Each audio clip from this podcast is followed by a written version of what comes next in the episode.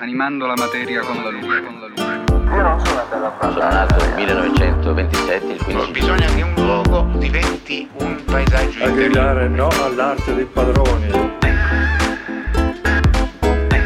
maledetto che vuol dire detto male. Cosa vuol dire Ma come nascono i bambini, lo sai? essere veri, cioè dire la verità?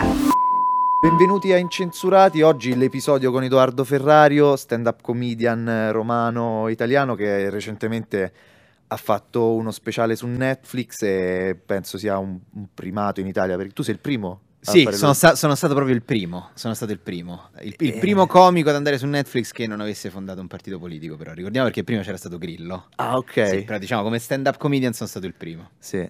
E beh, è vero, Grillo è, è effettivamente è uno stand-up comedian, cioè faceva le Sì, piazze, vabbè, faceva eh, le... Sì, no, no, diciamo era. Eh, Cioè, nasce come suo comico. sì, sì, spettacolo. certo, certo, nasce come comico, sì. Vero, non ci avevo mai pensato. Negli anni 70. Invece è proprio così, come se l'ha dimenticato. manco. È vero.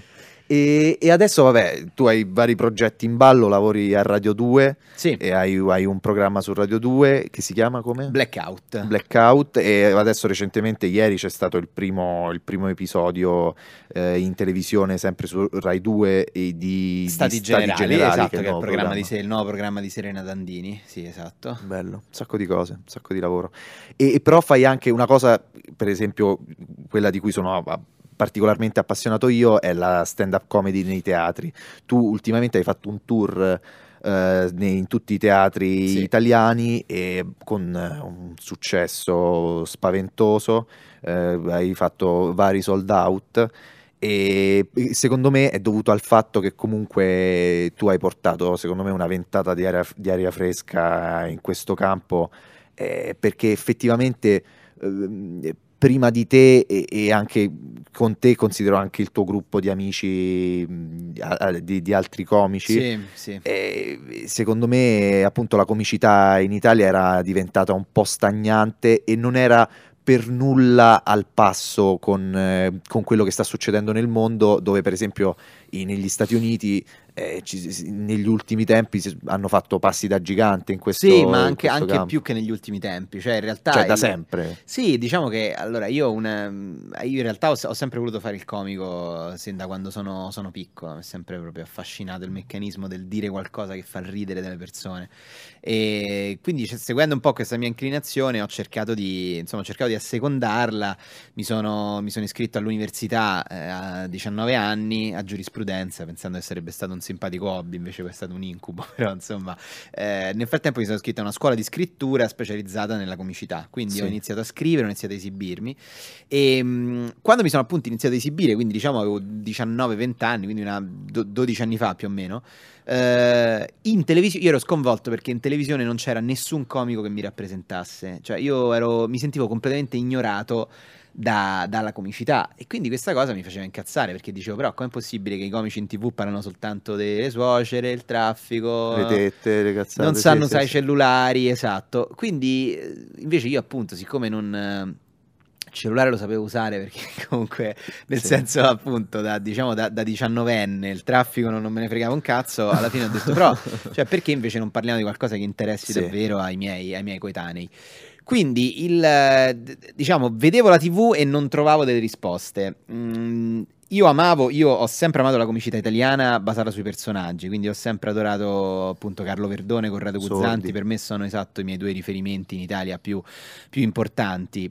E quindi diciamo avevo una certa attitudine a fare il, il personaggio. Le prime cose che scrivevo erano proprio dei personaggi, quindi diciamo ho iniziato scrivendo dei pezzi, degli sketch in cui rappresentavo i miei coetanei e quindi appunto anche... Con eh, Esami, la serie che è una serie che è stata poi pubblicata su YouTube. Sì, sì, sì. che ha avuto un successo pazzesco e, e ha fatto dei numeri molto alti, soprattutto contestualizzando nel periodo in cui è uscita, perché in quel periodo era praticamente la gente aveva appena iniziato a usare YouTube per queste Sì, cose. esatto, sì. e- Era un e po' il boom delle web serie, era sì, quel momento, sì. sì. Ma ancora prima di esami la serie, tanti personaggi che facevo erano appunto magari un mio compagno di classe, insomma, eh, persone che io conoscevo. Avevo proprio questa necessità di rappresentare un po' la mia, la mia generazione. Eh, diciamo, la, la chiave di volta del tutto è stato quando, quando ho scoperto la stand-up comedy, perché diciamo, le prime volte che facevo i personaggi avevo anche un minimo di, di costumi, andavo sul palco con della musica, delle cose. Poi mi rendevo conto sempre che uscire di casa con un armadio... Posso chiederti, Vai. il- tu all'inizio quando ti, ti esibivi nel- nei locali era un come dire, open mic, quindi No, non era proprio open mic, diciamo facevo delle serate con, in cui eravamo sì, vari comici, però era tutto, diciamo, era tutto insieme a questa scuola di scrittura Ok, che sempre mi dava la possibilità di esibire, Ok, però era ok, qualcosa ok. di più simile al teatro Sì, che, che alla ok. stand up. Ehm, insomma, facevo personaggi, però poi mi sono reso conto, certo, però quanto sarebbe bello fare una roba che posso fare proprio vestito eh, un jeans una magliette, capito? Cioè, una cosa semplice semplice. Esattamente, e diciamo che la, la grande opera che è stata fatta in Italia rivoluzionaria è stata quando eh, dei traduttori professionisti di comedysubs.org, che oggi si chiama Comedy Bay, che è un sito appunto di traduttori, hanno messo a disposizione i sottotitoli per gli spettacoli di stand-up comedy degli, degli americani. E questa cosa ha avuto una portata veramente rivoluzionaria perché la stand-up comedy, che è una forma d'arte a tutti gli effetti di grandissima valore, eh, non ha nulla da invidiare. I grandi stand-up comedian non hanno nulla da invidiare ai grandi scrittori, ai grandi registi americani. Insomma, mentre però i libri vengono tradotti e vendono in tutto il mondo, i film venivano doppiati, la stand-up comedy è sempre rimasta limitata al territorio di appartenenza del comico. Quindi Sì. l'assurdità è che se tu eh, in- volevi vedere nel, nel 99 uno spettacolo di George Carlin, l'unico posto dove lo potevi vedere era il teatro in cui George Carlin si esibiva. Quindi Sì. è come se il mondo avesse fatto a meno di loro per, per decenni. La stand-up comedy è nata negli anni 50 in America. Da quando sono arrivati quelli di Comedy Subs che hanno tradotto questi spettacoli e hanno dato i sottotitoli, è come se avessero fatto scoprire un genere eh, letterario a, a- a- diciamo, ad, ad un paese che è il nostro. Sì. Quindi di fatto era in quegli anni lì che era più o meno il 2008, eh, diciamo era un po' l'inizio del declino del sistema Zelig. Sì. Eh, era l'inizio di YouTube in Italia, questa cosa ha coinciso perfettamente, di fatto tante persone, tanti artisti, tanti futuri comici hanno conosciuto il linguaggio della stand-up comedy. Io sono impazzito perché quando l'ho visto ho pensato, cazzo, questa cosa è bellissima, è diversissima da tutto quello che io ho sempre visto, perché non assomigliava né a qualcosa di Verdone, alle cose di Albanese, alle cose di Corrado Guzzanti, che pur sempre io adoravo e continuo ad amare anche oggi. Però era veramente un linguaggio che ti portava a prendere e salire sul palco. E questo è forse il grande valore della stand-up comedy. È una forma di espressione, se vogliamo, molto democratica ed è probabilmente la più diretta. Cioè la possibilità che tu hai di prendere, salire su un palco, dire quello che pensi di fronte a un pubblico senza bisogno di altro. La rende probabilmente la cosa più difficile fra le forme di, di espressione perché non ti puoi nascondere dietro nulla. D'altra parte la più bella e la più diretta perché hai un contatto totale con il pubblico ed è immediato. E quindi questo è... Il fatto è che la stand-up bello. comedy, la particolarità della stand-up comedy è che sembra una cosa, visto che non ci sono fronzoli, non ci sono costumi, scenografie, sembra una cosa facilissima vista da fuori, però Magari, è la cosa più bella. difficile del mondo, perché soprattutto la, la cosa più difficile del mondo è far ridere la gente. In più, cioè, sei solo te, non hai strumenti, cioè, puoi utilizzare altri strumenti, però fondamentalmente ci sei te, la tua voce, il tuo modo di vo- modulare la voce, il tuo modo di muoverti sul palco. Sì. Per esempio, nel tuo, spe- nel tuo speciale mi è piaciuto tantissimo la, la- la porzione dove raccontavi delle birre artigianali, questo negozio di birre artigianali che aveva aperto all'interno di... non so se si, può Sì, sì, spoiler, sì, di no, un ex... No, no, uscito. lo puoi dire, lo puoi dire, ormai è in uscito, un ormai è ex negozio di, di sigarette, Di sigarette elettroniche, elettroniche, sì. e c'era questo hai fatto questo movimento che solo anche solo il movimento era divertente cioè del- del- del dell'ex proprietario impiccato perché a un Sì. certo punto c'è stato un fallimento dei Certo. negozi delle sigarette elettroniche Sì. E c'era il tuo movimento per schivare il, Sì. e quella è la stand up comedy cioè con una cosa così semplice scaturire una risata eh, dalla pancia cioè nel senso la cosa peggiore secondo me nella stand up comedy è quando la gente applaude la gente Mm. deve ridere cioè la gente È interessante questo, è sì. quello Ci cioè, sono un po' troppi spettacoli di stand-up comedy in cui la gente applaude e, Cioè, non e è un ride. comizio elettorale. Bravo, esatto, esatto. Il problema adesso è che molte persone hanno diciamo interpretato la stand-up comedy come la eh, come la mh, come dire la, la satira politica o comunque la, la satira irriverente, la satira che deve illuminare le menti di chi è seduto.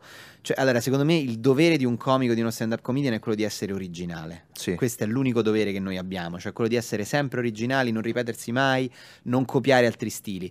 Poi detto questo, esistono tanti tipi di stand-up comedy. Io ho scoperto, quando ho iniziato a esibirmi, ho scop- cioè, o meglio, quando ho scoperto la stand-up comedy, la prima cosa che ho visto è stato Bill Hicks, che è stato uno dei più importanti stand-up comedian americani, morto a 34 anni molto presto, e diciamo la sua... La sua satira era veramente una satira di, come dire, di, di rottura, cioè lui però si poneva proprio come uno che insegnava al pubblico, che spiegava, pur Sì. diciamo denunciando poi le sue debolezze, tutta la vita Sì. che aveva avuto. Però il suo atteggiamento era un, un atteggiamento estremamente esplicativo, cioè lui appunto ti parlava dell'omicidio di Kennedy, Sì. eh, del- del- dell'America, cioè era proprio quel genere di, di satira molto anche anni 90, molto Sì. pre-2000, no? Comunque Sì. i buoni, i cattivi, noi che siamo, spieghiamo. A me, per esempio, è cambiata la vita quando ho scoperto Eddie Izzard, che è un comico inglese eh, estremamente istrionico, considerato anche l'erede dei Monty Python, eccetera.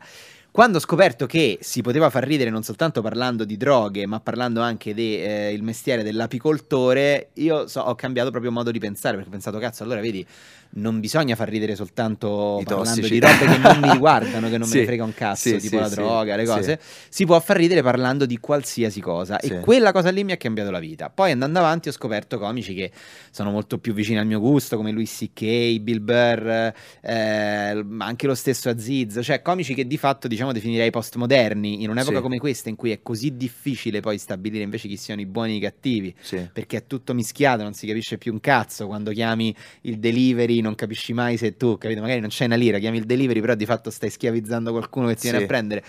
In quest'epoca così, in cui i valori sono completamente confusi, è bello scoprire dei comici che ti parlano delle proprie debolezze e non vogliono insegnarti nulla, non vogliono farti la morale.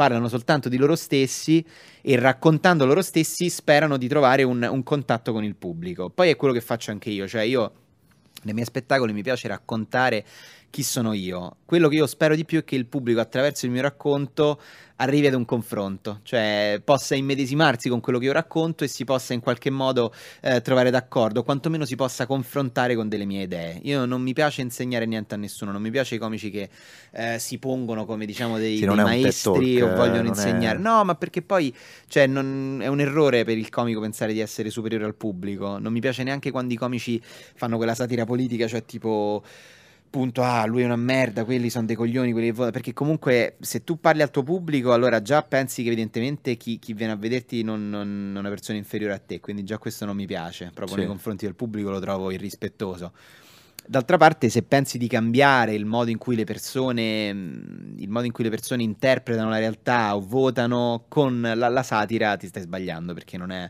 Sì. non è- non è quella la via. E comunque, allora, io una cosa che ti volevo chiedere è, tu quando hai fatto lo, eh, lo speciale, no? Sì. Che dura all'incirca un'ora, Sì. e tu eh, da lì adesso stai riscrivendo il tuo spettacolo completamente? Sì, certo. Sì, beh, sono come i libri, come i film. Cioè, cambi ogni anno teoricamente, no, non ogni anno, però insomma, ogni... Sì, ogni- i più bravi ci riescono ogni anno, dipende anche quante cose fai. Se fai solo lo stand-up comedian, diciamo che più o meno ogni Puoi anno, anno e dedicarti. mezzo dovresti avere uno spettacolo nuovo, c'è chi ci mette un po' di più. Però sì, è esattamente lo stesso meccanismo. Hai detto quelle cose, hai fissato dei concetti, passi ad altro, anche perché magari tu nel frattempo cambi, ti succedono Certo, delle evolvi. cose nella vita che ti portano a cambiare, a parlare di, di cose diverse. Praticamente tu quando poi pubblichi lo, lo speciale che dura all'incirca un'ora, praticamente quello spettacolo tu poi n- praticamente lo rifai, cioè quell'ora Sì. tu la, la- ma la rifai completamente da capo o piano piano? No, un no, processo è tutta graduale? nuova, è tutta nuova. Completamente nuova. Beh, allora diciamo che scrivi, forse ecco, dipende anche dove, dove ti esibisci, però mh, a volte magari mantieni qualche pezzo vecchio, se non l'hai mai fatto prima, di Sì. fronte allo stesso pubblico. Mantieni qualche pezzo vecchio, però devi rinnovare. Gli spettacoli stand-up comedy sono un po' come i libri o i film, diciamo, una volta che ne hai fatto uno, hai detto delle cose, hai fissato quei concetti, passi ad altro, anche perché spesso la tua vita cambia, insomma, ti Certo. succedono delle cose per cui poi hai bisogno di parlare eh, di, di quelle cose lì, insomma, hai altre necessità. E, e tu per esempio il, il teatro dove, dove hai fatto lo, lo speciale qual era? A Roma era? No, mi sono esibito a Milano al Santeria, che è un Al Milano a club, Santeria sì. e, e come l'hai scelto? Perché l'hai scelto? L'ho scelto perché diciamo che la- le persone con cui ho collaborato eh, per realizzare lo special, che sono Dazzole e Aguilar delle società di Milano, ehm, hanno un diciamo mh, organizzavano frequentemente spettacoli Ah, al ok, Santeria e ok. di fatto il Santeria a Milano è uno dei locali più importanti oggi per la Stand-up stand-up comedy in comedy. Italia perché tra l'altro ha anche molti rapporti con l'estero, vengono comici, da, vengono comici stranieri ad esibirsi, è, insomma è un, è un punto molto, è un locale molto importante oggi per la stand-up. Come, come città italiana secondo te Milano è quella che... Credo che Roma e Milano si, si equivalgano, sì. Mm. Diciamo, Milano ha sempre la cosa di essere Milano, quindi Sì. comunque è più proiettata verso, eh, verso l'Europa e diciamo c'è più possibilità di, di organizzare e, e di fare. Però a Roma ci sono molte serate di stand-up comedy e d'altra parte, guarda, la stand-up comedy è nata qua a Roma perché eh, le prime serate di stand-up comedy in Italia si sono fatte a Roma eh, con Satiriasi, eh, che è un gruppo di comici che ha iniziato a esibirsi, se non sbaglio, circa dieci anni fa, all'incirca, forse 11 anni fa, 2008-2009, non ricordo bene. Satiriasi Eh, c'era quello Umbro, non mi ricordo. Filippo Giardina è, la- è veramente la, la persona che per primo ha eh, lavorato per portare eh, in Italia questo linguaggio. E Satiriasi è nata con lui, è una sua idea, quindi diciamo che quelle sono state effettivamente le prime serate a Roma. Poi c'è stato l'Oppio Caffè, che era una serata organizzata da me, eh, Saverio Raimondo e Francesco De Carlo, che sono poi gli altri due comici che sono andati su Netflix insieme a me. E quella, diciamo, sempre era più o meno, se non sbaglio, il 2009, 2000 2010 forse. E diciamo a Roma, appunto, in quegli anni lì c'erano queste due serate. Oggi ci sono tanti locali in cui esibirsi a Roma, c'è il Piero Le Fu, il- l'altro quando, il 360 a San Lorenzo, insomma iniziano ad esserci Sì. molte, molte serate nelle quali anche i comici nuovi possono pro- sperimentare nuovo materiale, fare gli open mic. Sì, quello, quello è, fondamentale perché secondo me il- il- quello che tiene vivo questi locali sono proprio gli open micers, Sì. cioè ovviamente c'è bisogno di Edoardo Ferrario che venga ogni tanto, porti gente e faccia veramente ridere e poi quelli che iniziano all'inizio, cioè che gli open Sì. micers che sono quelli che fondamentalmente non vengono pagati per, per- per- per fare quello che fanno, lo fanno appunto per ehm, sperimentare magari le, le battute o per- proprio per imparare sul palco a, a esibirsi che, sono, che saranno poi i futuri comici Sì, italiani ma guarda, una, una- cosa interessante è che tanto eh, ciascuno di noi deve provare i pezzi, a prescindere dall'esperienza, cioè sia che sei un esordiente che sta a te capita ancora prime di volte. andare Certo, perché i pezzi vanno provati, cioè questa è un'altra cosa molto bella della comicità, che non ti puoi di fatto esimere dal, dal provare i pezzi, cioè nessuno, anche se tu sei, eh, hai un'esperienza, sono 25 anni che vai sul palco, non, eh, è molto difficile che tu porti uno spettacolo di stand-up comedy per la prima volta a teatro senza averlo mai provato prima in altri contesti più piccoli. In, in America è la prassi, cioè in America, in alcuni locali, è il Comedy Cellar a New York, il Carolins on Broadway, come di Central a eh, Los Angeles. il- a, a Los Angeles c'è il, um, il Comedy Store. Come di Store, scusa. Ci Comedy sono dei locali, ci sono dei locali nei quali anche i comici di più grande esperienza, fra cui appunto Joe Rogan, che ti piace a te, Bill Burr, Sì. tu vai lì e provi il Che pezzo. ti piace a te. E ciascuno, no, no, piace pure a me, Joe Eh. Rogan e Bill Burr. Comunque, insomma, vanno lì e prendono 20 dollari come tutti gli altri. Sì. Perché Dave Chappelle, fatto- ah, per esempio, è Esatto. uno che a caso va in un sì, locale. esatto, non- prende, entra, Sì. prova, perché comunque la comicità va provata. In questo senso è una cosa molto bella della comicità, che è una forma d'arte che si completa col pubblico. Mentre la musica, il cinema, tu li scrivi a casa, poi li giri, suoni, però poi cioè, eh, a un certo punto il- deve essere necessariamente quel, quel pezzo è tuo, è finito e poi il pubblico può solo apprezzarlo. La comicità si completa con il pubblico, cioè le Certo. prime volte in cui tu provi un pezzo, dato che la risata è un meccanismo molto particolare, cioè mentre la musica ti può commuovere, emozionare, far pensare, riflettere il mondo dell'artista, la comicità deve far ridere, c'è poco da Sì. fare e quindi per arrivare a questa risata tu ti devi confrontare con il pubblico, questa è una cosa bellissima del, Sì. della comicità. E per questo motivo c'è bisogno degli open mic e- ed è normale che anche diciamo, dei nomi molto importanti poi si propongano agli open mic esattamente come un esordiente. In questo Perché hanno il la bisogno... democrazia della stand-up comedy Sì. è veramente bella. C'è un documentario bellissimo che se non sbaglio si chiama Jerry Seinfeld Comedian, che parla di Jerry Seinfeld che ricomincia ad esibirsi dopo aver fatto Seinfeld. Quindi lui di fatto era praticamente il comico più famoso al mondo all'epoca. Sì, cioè era tipo una collezione di Porsche Sì, assurda. era il cioè, comico più famoso non aveva e più bisogno del mondo, e più Sì. noto al mondo in quegli anni. Eppure sente anche lui necessità di ricominciare a fare stand-up comedy, e quindi torna nei locali. Ed è bellissimo vedere come lui, tutto sommato, si esibisce come chiunque altro. Sì. Cioè, e giustamente lui dice: ridono per i primi dieci minuti perché sono Seinfeld. Però poi se non li faccio So ridere, cazzi. nessuno ti regala niente. Questa è Certo. la cosa bella. Sì, sì, cioè, sì. non, se tu non fai ridere, puoi aver fatto qualsiasi cosa, ma il pubblico non ride. Sì, infatti Se- Seinfeld è l'esempio, diciamo, americano del comico che ce l'ha fatta, diciamo, quindi è arrivato nelle... comunque aveva avuto un programma per tanto tempo, poi in America poi ci sono anche dei numeri diversi, quindi ogni puntata questo si beccava probabilmente eh, un sacco di soldi, questa cosa è andata avanti per vari anni, quindi lui non aveva più bisogno di soldi diciamo, nella sua vita, però il fatto che avesse passione per questa cosa l'ha spinto di nuovo sui palchi, su questa fame comunque di, di, far ridere le Sì, persone esatto. e comunque io so, beh, perché appunto sono fissato con questi podcast americani, che ha avuto comunque un momento di difficoltà all'inizio, no, certo. perché lui era uno appunto che nel, nel- nel suo, nel- suo show in televisione comunque faceva delle battute cioè, alla fine le sitcom americane sono abbastanza semplici, hanno del- delle, di- come dire, i sistemi per far ridere il pubblico, per far sorridere più che altro il pubblico, cioè magari faceva le battute sui lacci, delle scarpe, sulle cose, e quindi nel momento in cui è andato sul palco comunque ha portato quella comicità leggera, non è particolarmente dissacrante. Sì, no, Seinfeld. no, poi Seinfeld è in assoluto il, Il proprio più pulito. dell'observational comedy, Sì. quindi è ti faccio notare questa cosa, è il più bravo al mondo a farlo, fa ridere perché è lui a saperlo fare. Esatto. Ehm, però è vero, sì, sicuramente anche lui deve aver avuto un momento di, di difficoltà, anche perché poi appunto è, è veramente eh, difficile tornare ad esibirsi e tornare a, a fare una cosa con- in cui il rapporto col pubblico è così diretto dopo aver fatto una cosa di così grande successo sulla Sì. televisione. È chiaro che sei sfalsato. Sì. Però anche lui si è dovuto mettere in gioco. Il bello della stand-up è questo, che Sì, comunque... ti devi mettere per forza in Sì, gioco sempre, e devi non, avere non un... ti è mai, non c'è niente di regalato mai. E soprattutto non è detto, cioè, poi ovviamente eh, ci sono, pu- può, esserci quello che alla fine viene e ti dice ah non mi hai fatto ridere, però comunque anche se non c'è quel, quel riscontro così magari brutale, nel momento in cui sali su un palco e non ride nessuno, cosa che comunque succede, può succedere Sì, a qualsiasi no, comico, certo, succede a chiunque. e quello è chiaro, cioè quello è un riscontro chiaro del Esatto. fatto che il- quello che stai facendo in quel momento non funziona o con quel pubblico, però in generale probabilmente è un segno che non funziona in Sì, generale. e in effetti in questo la comicità è unica perché mentre nel- nella musica, anche se non sai suonare tanto bene, alla fine l'applauso te lo fanno. Sì. A teatro, anche se vedi una rottura di coglioni, Poi applaudire pure per inenarrabile, alla 20 fine poi minuti, sì. Poi riescono e ti ah, riapplaudire.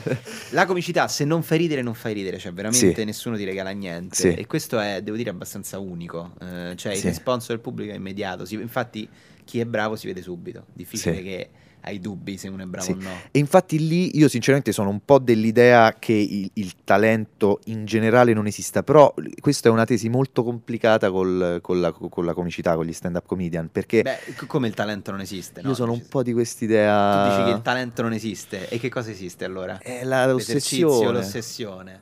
Però in realtà con, con la comicità è evidente che, che è così. Però il talento esiste. Esiste il talento, però il talento non è, non è niente se poi non c'è esercizio. Io sono un po' di quest'idea. Cioè, Eh. Sì. tu puoi nascere estremamente talentuoso, però poi comunque hai bisogno di, di esercizio, no? Sì. Eh, cioè, Hemingway diceva la scrittura è per lo più ispira- il talento è per lo più ispirazione. O perlomeno- al 10% ispirazione, al 90% traspirazione, cioè nel Sì. senso sudore. Sì. esercitarsi. E, mm, e quindi in realtà, secondo me, il talento esiste e forse nella stand-up eh, è, un, eh, come dire, è an- è ancora più palese quando palese. talento, perché lo vedi subito. Detto questo, poi non vuol dire che se tu fai ridere la prima volta e sali sul palco farai ridere per sempre, Sì. anzi, molto spesso poi magari la prima volta le dice bene. Sì. E poi però le volte dopo non ride nessuno, devi diciamo lavorare al contrario, dire perché La fortuna del principiante, no. Sì, sì. che tra l'altro è una cosa molto frequente. Le prime volte che uno si esibisce, ho visto un sacco di gente esibirsi la prima volta che spaccava e poi magari dopo Forse per- perché si stanno, magari, comunque penso la prima volta è una delle cose più spaventose in assoluto. Sì, beh, sì. Che comunque sei te, cioè nel senso non è che Mm, tu eh, ti proponi al pubblico e, e- e- e- e l'obiettivo è parlare a- dal tuo punto di vista di- di- della realtà e farle- Sì. far ridere il pubblico.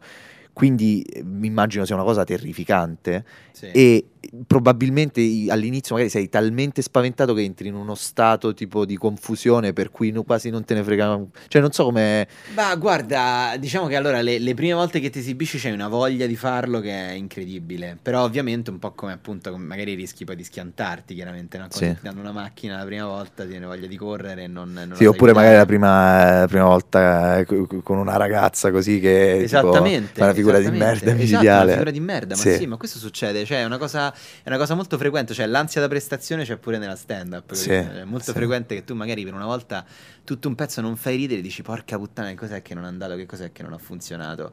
E- Nel, nel tuo speciale c'è un pezzo dove parli di. Ovviamente te eh, fai i palchi dei teatri dove c'è tendenzialmente un pubblico più non educato, un pubblico più no, consapevole, venuto apposta per vederti. più consapevole Sì, di esatto. quello che sei te e quindi è venuto a vedere te. E poi magari una piazza di un Sì. paese, come, come succede a me con le sculture, cioè nel momento in cui faccio una mostra viene chi mi, chi mi, eh, chi mi Certo, segue chi e conosce quello che faccio, mentre quando faccio una commissione, magari una scultura pubblica in un paese, sei confronti con con persone che non tutti. di di Esatto, cosa e tu tu nel, faccia, nel certo. tuo, nel tuo speciale c'era questo pezzo in Toscana, dove racconta un attimo quella parte. Sì, mi sono esibito una volta, era, era tanti anni fa, avevo appena iniziato in Ah, una ok. festa di piazza in Toscana e- ed è es- esattamente il genere di situazione in cui il contesto in cui ti esibisci è difficilissimo. Io Sì. ho una stima assoluta de- dei comici che riescono a, esi- a esibirsi in piazza un'ora e mezza, perché proprio è un certo tipo di lavoro, cioè è molto diverso da quello che, da quello che noi facciamo. In un certo Sì. senso, mentre appunto la stand-up nasce nei comedy club, quindi per sua natura un pubblico che quantomeno è venuto a vederti La perché- comicità, sì, sì. perché comunque è venuto una sera a vedere dei comici. Sì. Quando tu ti esibisci in piazza, tu ti esibisci per persone che dopo cena sono andati a prendere un po' di un- una boccata di fresca, cioè per la signora che va a prendere Sì. aria alle gambe. Che si siede, capito? che sì, si sì, siede così col nipotino. Quindi è un lavoro complicatissimo. Io stimo tantissimo chi è bravo a farlo. I cabarettisti sono bravissimi, sono fortissimi a fare questa cosa. Io all'epoca che avevo 20 anni, ho appena iniziato ad esibirmi, non avevo idea di che cosa cazzo significasse andare in una piazza ad esibirsi. È stata per me un'esperienza traumatica, veramente, perché ho capito cosa vuol dire poi fare questo lavoro. Sì. Perché fino a che ti esibisci in contesti in cui il pubblico viene per te puoi essere bravissimo, ma quello era veramente un contesto completamente nuovo. E ho fatto questa serata in cui appunto era una sagra, poi vabbè c'era la situazione terribile che mi esibivo, era la festa del lago di un certo paese, Sì. questo lago era un lago artificiale e l'avevano svuotato una settimana prima che io arrivassi, quindi era la festa del lago senza il lago, con uno scenario orrendo perché appunto un lago senza l'acqua è uno È la cosa scenario più triste del mondo, cioè sì. c'è il fango, i serpenti. E poi appunto c'erano quelli che arrostivano le salsicce. Prima di me sul palco c'era un saggio di danza di bambine di 5 Mannaggia. anni ed era quindi stata una cosa atroce. Sono arrivato sul palco col mio brillante repertorio da 19enne che facevo nei comedy club e mi hanno massacrato. Eh, Però è stata veramente un'esperienza costruttiva e diciamo che da quell'esperienza lì ho tratto insomma una serie di sì. eh, insegnamenti e di fatto è il modo in cui tra l'altro chiudo il mio special su Netflix, quindi in un certo senso l'ho anche poi utilizzata come un pezzo per proprio raccontare cosa significa fare questo lavoro anche Sì. proprio come memento mori, capito? Nel Sì, senso sì, sapere che le situazioni sbagliate succedono sempre, succedono a tutti e, e bisogna sapere affrontarle. E secondo te il come dire, tu adesso fai ancora cose in piazza o tendenzialmente le- eviti da quel Io momento diciamo che allora diciamo che adesso ho la fortuna che diciamo ho un pubblico che mi conosce, quindi comunque anche se mi esibisco in piazza generalmente poi mi vengono a vedere. Sì. Però diciamo che Sì, comunque c'è una base di persone che sanno di chi persone che sei, mi a diciamo prescindere, adesso sì. è più semplice, all'epoca veramente non, non mi conosceva nessuno, ora è più semplice esibirsi in un contesto pubblico. Detto questo, eh, per la natura dei miei spettacoli preferisco esibirmi a teatro, preferisco esibirmi nei comedy club, anche perché so che c'è un pubblico che ha voglia di venirmi a vedere, quindi Sì. ehm, in questo senso un pubblico che sceglie di venire alla mia serata e che ha anche proprio voglia di sentire anche del mio materiale nuovo, più sperimentale. Eh, Quindi diciamo più o meno queste sono le situazioni che adesso prediligo. Sì, sì, sì. Eh, No, ma io questa cosa la racconto spesso, però non credo di averla mai raccontata nel podcast. Io ultimamente ho fatto dei lavori in Basilicata, mhm. che è una zona della Basilicata che viene chiamata eh, la Svizzera della Basilicata, perché ci sono tutti i pozzi petroliferi Ah, certo, recentemente no? hanno Sì, sì, scoperto. certo. E praticamente in questo paesino di 6.000 abitanti Sì. eh, c'hanno il pozzo petrolifero Con nel il PIL comune. di Lugano. C'hanno il PIL di Lugano, praticamente hanno tutto pubblico, il gas non lo paga nessuno, la palestra, la piscina pubblica, Pensa. tutto praticamente. E, e praticamente per il concerto di piazza della Madonna di non so che cosa avevano chiamato l'anno scorso Alvaro Soler, per dire, Pensa. per 6.000 persone. Cioè, Incredibile. eh, quest'anno, per esempio, eh, c'erano, chi c'erano i, mm, eh, non i Maneskin, come si chiamano? I The Colors Sì. e Max Gazzè. E comunque lì vedevi, comunque c'erano 300 persone, 400 persone sedute Ferme. così sulla sedia, comunque la classica signora che poteva arrivare pure Certo. Freddie Mercury, a Certo, quelle non gli certo. fregava un cazzo perché quelle... E quindi sì, il concetto è, È quello, di ti vai a scontrare... co- intrattenimento estivo. Sì, E state con noi, quel genere sì, di cioè, nel senso genere- però il, il concetto era che lì sarebbe potuto arrivare chiunque, Chiunque, sì. quella lì comunque stava seduta sulla sedia e mezza che dormiva, nel senso non... Sì, sì, ma guarda, quello è il, diciamo, tutte le volte in cui ti esibisci in pubblico devi essere disposto a, Sì. eh, a parlare alla signora. E la signora porta avanti questo paese. Cioè, di fatto l'Italia, porta- l'Italia è una repubblica fondata sulla signora. Sì. Quindi tu adesso tra un po', uh, stai ancora riscrivendo lo spettacolo e quindi Sì. le, le date del futuro spettacolo usciranno più tardi. Sì. Io marzo, diciamo, allora adesso sarò in, farò il nuovo tour a marzo e aprile, in marzo e aprile eh, Sì. con il nuovo spettacolo. E le date saranno visibili sul tuo sito, su Instagram. Sul mio Instagram, sul mio sito edoardoferrario.com e insomma tanto spammerò senza pietà, quindi comunque le- Chiaro. se verrò nella vostra città lo saprete in qualche modo. Ok. E ok, perfetto. Vabbè, comunque ripetiamo che Stati Generali, che è il programma su Rai 2 che va in onda ogni giovedì. Su Rai 3, su Rai 3. ogni Scusa. giovedì alle 21.20 con Serena Dandini. Eh, facciamo sei puntate, quindi eh, insomma è, una- è un bellissimo programma, una bella occasione. Poi appunto sono cresciuto vedendo i programmi di Serena Dandini, quindi adesso lavorare con lei è una grandissima soddisfazione. Bene, benissimo. Grazie mille Edoardo per essere grazie venuto. a te, grazie a voi. E questa è la fine del- dell'episodio. Eh, alla prossima. Animando la materia con la luce, con la luce. Sono nato nel 1927, il 15 Oh, Bisogna che un luogo diventi un paesaggio A gridare no all'arte dei padroni. Quel maledetto che vuol dire detto male. Cosa vuol dire Ma come nascono i bambini, lo sai? essere veri, cioè dire la verità?